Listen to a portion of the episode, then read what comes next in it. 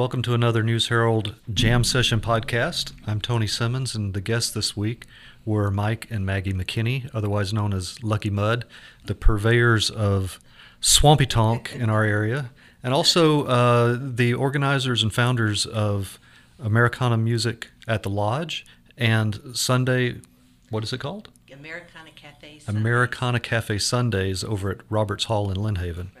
So we're going to talk a little bit about that in a minute, but first I'd like uh, Mike and Maggie to tell you a little bit about what they do, and uh, that story that you told to start us off, where you, it's 1969, and uh, Yeah, well, I was stationed at Tyndall. Uh, Maggie's from here. I this is the farthest north I'd ever been. I, I'm from uh, Pasco County, T- Tampa area, and I got stationed at Tyndall during the Vietnam era, and um, met Maggie, and she was doing the anti-war rallies on the marina, and just love at first sight. We've been we've been together for it'll be 46 years in June. We've been Yeah. married, so. Yeah, my cousin was killed early on in uh, '64. Um, one of my favorite people in the whole world, and um, it just spun my whole life around. And I thought, you know, I- I'm not anti-war. I'm I'm anti-stupid war. If you can't tell me why you're murdering all these young uh, men, then we need to stop until you can, until you can figure this out. Don't just keep throwing them in there like cannon fodder. So I was, you know, 16 years old and very committed, and just I was determined that something would change, and I, I felt like I was part of a really great movement. And then I, I met him, and he was he was part of the Air Force, and um, I, it, and very much against the war as well. And so it was just kind of a, a match made in heaven. We loved poetry and music, and we loved all the same things. And he went away for three years after he got out of the service, and I graduated from high school and you know, hitchhiked. My sister and I hitchhiked to Mexico hmm. and back. That was a different world. yeah, And yeah, it was very. I would never do it again. But he came back, and it was. We just we knew we were we were right. We were both Floridians, and we both um, we loved the same things. And Some somewhere along the way, we spent seven years in Nashville, and uh, Maggie worked in the music business, and I, I mowed yards, and and uh, but we found Nashville. What we found in Nashville was it, that it wasn't for us. We, what what Nashville is is not what we want. So we, we that was we left there thirty seven years ago, I guess, and have never played a song we don't like since. Well, you have a song that sort of speaks to that too, that you played uh, Yeah. today. Bottle yeah. rockets. Right? Bottle Rockets. Yeah. yeah, and it's funny because um, all of our songs, all of our CDs, kind of they tell our history as we've been together. We've been in June. We will have been married forty six years, so it's sort of our life story through music.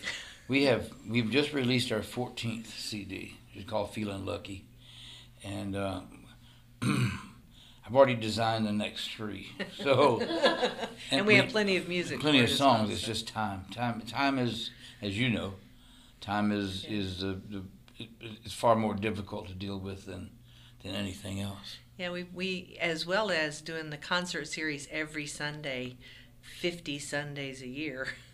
We also tour. We still play at festivals and all over. Where, as a matter of fact, we'll be in South Dakota in July. We're doing a tour up through um, uh, Wisconsin. And, Georgia, Carolinas, up through Nashville long enough to see a friend. And, Yeah.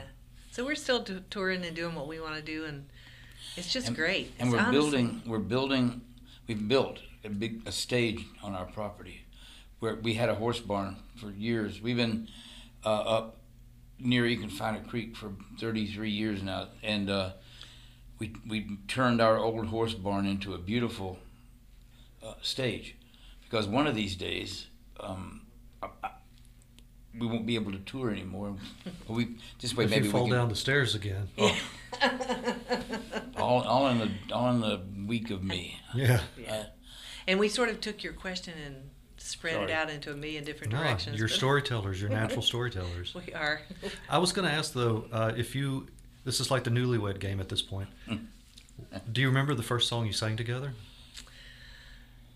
Boy, that's interesting. yes, actually, I do. Hot Night in Georgia. Oh yeah, hot. Night. I wrote that right after we got married, and and we Maggie sang. Maggie's got a history with folk music, and her, hers. She knows every folk song I think in the world, and my, mine was more honky tonk, and rock and roll and folk, but um, we just found a compatibility through music and poetry. I think the first first conversation we had was about Lawrence Ferlinghetti. If Johnny Nolan has a patch on his Yeah. chest. Yeah. I love that poem. And the penny just- candy store beyond the L is where I first fell in love with unreality. And this was the time when you would pull over anywhere on Thomas Drive or the beach and walk over mountainous dunes and down onto the water. And there were maybe two clubs on Thomas Drive at the time. So we, we were able to just pull over and walk, take long, long walks and, and, and talk about And we it. And we kind of say we've we've kind of raised each other. It's been a fascinating journey. yeah. And luckily, we're still we're still looking for new things. We're not. Um, I, I think if when you fail to learn from new experiences, or you or you refuse to see new things as exciting, then that's when it's over. You mean like when you fall down the stairs? and yeah, then- we're, we weren't going to talk about that. I have this problem. See, when as soon as the pain stops, I forget what happened, so I do it again. Yeah. he's ADD, so he's always got a million things going on in his mind. He's always, you know, like it's like with our son. I used to say I would have to take him by the face and just like him and say, "Focus, focus. Look at my face. Do you Squirrel? understand what I'm saying?" you know, it's just ADD people. They're just foggy. Well, you talk about. I know you you you play at Scottish festivals, Celtic festivals, or Celtic festivals, however you want to pronounce Celtic. it. Yeah. Either way works. Um, and you love Ireland. Mm. When did you first go to Ireland, and how did that come about? We went in 2003 was the 1st Mhm. year we went, and um, I turned 50. Um, I'll be 65 in May, so I turned 50, and I and my mother had always wanted to go, and um, and had never done it. And I, I looked at Michael and I said, "We're going to go. I'm Mm. going to find a way for us to go to Ireland because I'm not going to sit here and regret not having done things." So it was really fascinating because we um, we were were doing the Tallahassee Scottish Games and we knew some of the people there, the Games Council, and Sligo and Tallahassee are city uh, sister cities. And so a group of the Sligo um, Irish people had come over to Tallahassee and got to meet with some of the Scottish Games Council people. And uh, so I told one of them, I said, "We're going to Ireland," and she said, "Well, let me write this one this one friend and tell him you're coming." And so she wrote him, and she said, "I have friends. They're a band. They're coming to Ireland." And um, blah blah blah. And he's he wrote back and he said, "I have a four bedroom house that they can stay in, and I I will find them places to play." wow. And the Mhm. first time we ever met him, we drove up in his front yard. Right. It was, the, and we've been dear friends ever since. Matter of fact, they just came to visit us last November, but And we it- started at his his local pub, and a place called Campbell's Pub in Westport, or actually in Murrisk. Murrisk. And uh, that's the first place we stop now. And they we always say "Welcome home" when we Yeah. come in. It's just it's a great feeling. So we, you know, it was one of those things. I, I tell people all the time. They always say, "Well, how did you do this?" Make it happen. You just make Yep. it happen. You can do it. You just have to have faith and a little commitment and open yourself up to the world. And the world, honestly, does provide. It really does. It's an amazing thing. If you close yourself off, you'll never get anywhere or do anything. And um, and it was funny. We, you know, years ago, truthfully, we were. I was the harmony shaker girl for our. We had a band, and we had a really bad band breakup, and um, and it, it sort of kicked our butts, and it said, you know, things have got to change, and suddenly we're going to Ireland. We're writing music together. We're you know doing our. she our began stuff. writing songs and, and learned We're to play the mandolin and the guitar. And as she her lead voice uh, developed, she has always beautiful voice. But if you're used to singing harmony, lead can be scary. Say the other way around. I had to learn once she began to sing lead. I had to learn to sing harmony, which is a totally different process because you have to listen to the other person rather than sing. And so it's just been a it's just It was a great. It was it was a, it was horrible at the time, but it was really the most wonderful thing that could have happened, because it, it forced us out of our comfort zone and said, "All right, You gotta, you know, make it happen or just sit back and let it let the world go on. And I think that's if I ever had anything to tell people, people always talk to us about going to Nashville and this, and I would never discourage anyone from doing that because it's such an experience. And the best thing was we learned what we did not want, hmm. and it was to be in Nashville and to be part of the business because Nashville is all about the business of music, and you sur- soon learn that people want to know what you do in the business. They don't want to know what you play, how your music is. They just want to know. And so for us, that was like it was sort of a killer. You know, just kind of like, no, we don't. Uh, you know, and so I, when we find ourselves doing too much business around trying to do this concert series and stuff, we look at each other and we go, okay, time to back up and, and let's play some music because. And trust me, business is not our strong suit. Making money has never been our strong but, suit. But honestly, if, if you can, and I'll, I'll tell people this: if you if you you're not going to really make a living at music doing what we do and the other thousands of people, but you make a life out of it. You have a really good life. That's kind of what the song "Take Me With You" was about. It's just you get. It's a great feeling. It's a great feeling at the end of the night to count up your tip jar money and and get a bottle of cheap wine and just and just, re, just rejoice. It's really it's really a nice feeling. Yeah, it's funny because um, working in Nashville, I worked for an Entertainer of the Year um, in 1980. I think it was when he got it. But you find out pretty quickly that all that money, all that fame, everything you think you want means nothing if you're an unhappy, miserable person. It just makes you a rich, unhappy, miserable person. And so, um, and you watch that, and you watch as they got higher, people kind of suck onto them like the entourage gets larger. Yeah, it gets larger and larger, and so they become more and more isolated or insulated from the real world. And um, I don't know, I kind of like the real world. You know, I kind of like being down here, like Michael said, under the rainbow, hmm. where you life happens and you and it's good. I mean, there's really great things. There's also bad things, but there, for the most part, it's pretty good. I think the first five years we were playing, we probably had a different name every week for a band name, and then yeah, Lucky played, Mud stuck about 20 years ago. We hung on with that one. Yeah, we played in um, well '94, I think is when we did yeah, Lucky we, Mud. So 24 yeah. years.